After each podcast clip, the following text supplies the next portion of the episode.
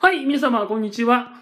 えー、今日はですね、デイケアなどで起こった事故について、えー、事故の治療費は一体誰が支払うのかっていう問題についてね、お話ししていきたいと思っております。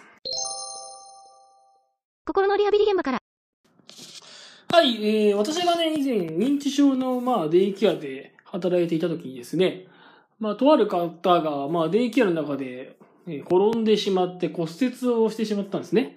えー、大腿骨の骨折だったかな。まあ、大腿骨のね、骨折をしてしまうと、大体の場合はですね、大腿骨を骨折すると、大体、大腿骨、まあ、これはちょっとあんま引っ張ってもしょうがないですね。大腿骨を骨折すると、大体の場合は、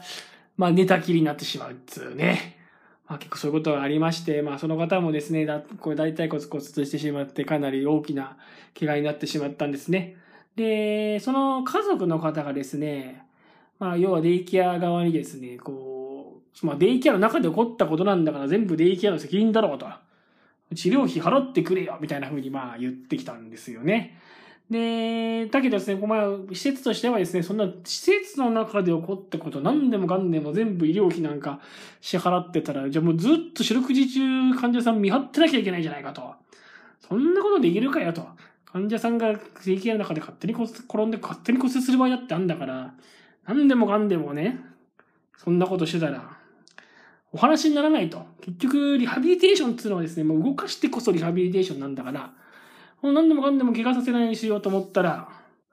もう患者さんずっとベッドに寝から、寝かしておけよみたいな。まあ、そういう話になっちゃうし、まあ、何でもかんでも払って、お金を払いますみたいなことになっちゃうとね、もう現場も萎縮するだろうから、まあちょっとそこに関してはしっかりと法律の専門家を入れて話し合いたい、みたいなね。まあそういうことになったことがありました。で、まあ結局ね、話がいろいろ大きくなって、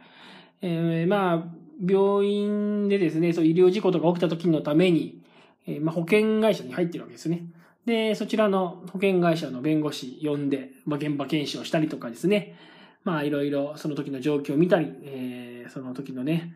えー、その患者さんのですね、まあ、インテークシートって言うんですけど、まあいろいろな情報を、カルテを見たりとか、いろんな記録を見たりとか、っていうのをして、実際施設側に落ち度があったのか、なかったのかっていうのをですね、まあいろいろ検証していくっていうね、まあそんなことをやったことがありました。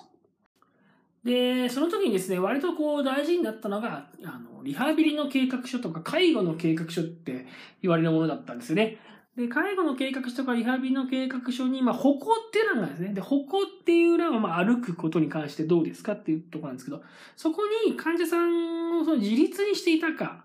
えー、見守りとかにしていたのか、一、一部解除にしていたのかっていうのは案外こう、重要なポイントでしてですね、でしてですね。まあ、要はこう、ここ見守りだとかで一部解除というふうにしているのにもかかわらず、まあ患者さんが転んだってことになってくるとですよ。まあこう施設側はこの人が何かこう見守りだったり一部介助をしなければ、まあ、転倒の危険性があると。そういうふうにこう予測をしていたのにもかかわらず、まあ何らかの見守りだとか一部介助っていうその注意義務を怠ったということで、えー、それは転倒をしたことは施設側の責任となり得ると。どうやらね、そういうようなことを考えるようで、法律の専門家というのは、その、要は計画書にどのように、えー、記載をしていたのかと。えー、スタッフはその方に関しては転ぶかもしれないというふうに思っていたのかどうなのかっていうのが、まあ結構大事だと。まあ、そういうことがね、わかりました。で、なんというかですね、結構ね、まあ、こう身体障害領域というのかな、例えば脳梗塞で入院しましたとか、骨折で入院しましたみたいな感じの場合だとね、結構リハビリの計画書だとかそういったものって、こう歩行なのか、一部介助なのか、見守りなのかっていうのは多分厳密にやっていて、見守りだったら多分絶対見守りをしていると思うんですよね。えー、一部介助だと絶対一部介助していると思うんですよ。まあ、ところがですね、こう精神科のデイケアみたいなところですとね、まあ、要はその、もともとその歩行が悪くてデイケアで通ってるとかそういう方ではないので、まあ、要は認知症があって、認知症に伴う精神症状があってデイケアで通ってるとかなので、まあ歩行に関しては一応見てるけど、別にそこがメインではないので、で、最近ちょっとふらついてきたなと思ったら見守っていこうねみたいな、ちょっと気をつけていきましょうねみたいなことを、まあ、フロア間でね、言ったりとか、まあそういうの記載しちゃう場合もあるわけですよね。まあ、ところが、まあ、その前の見守りっていうのは、まあ、必ずずっと歩くとき見てるかっていうと、そう、そんなんでもなかったりとかして、まあ、ちょっとふらふら歩くこともあるから、その時は、まあ、なるべく人数が、あの、スタッフに酔いがある限り見ていきましょうみたいなね。なんとなく見ていきましょうみたいな。まあ、そういう感じの見守り記載の場合もあり得るんですよ。ところが、これは結構ですね、まあ、あの、その転倒事故とか起きた場合は結構危険で、やっぱ見守りって書いてあるやっぱ見守んなきゃいけないし、あの、見守りじゃ、見守りって書くってのは見守りしなきゃいけないんですよね、結局ね。そうじゃないと、検討、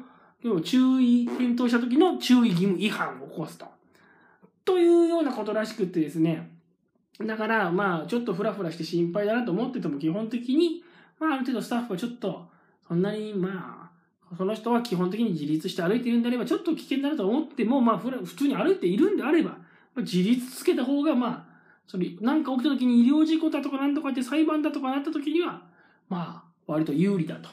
まあ、そういうことなんだってことが分かってですね。ああ、こういう介護計画書とかリハビリ計画書ってのは、まあ当然のことながら、まあある程度ね、ちゃんと書いておいた方が、まあなんだかんだ事故とかなんとか起きた時には、まあいいんだなっていうことがね、まあその時結構学びになったっていうことがありましたね。まあでもね、まあなんだかんだででもね、そうは言ってもですね、あのー、まあその時のケースに関してはね、まあ自立と書いていたので、結局まあ、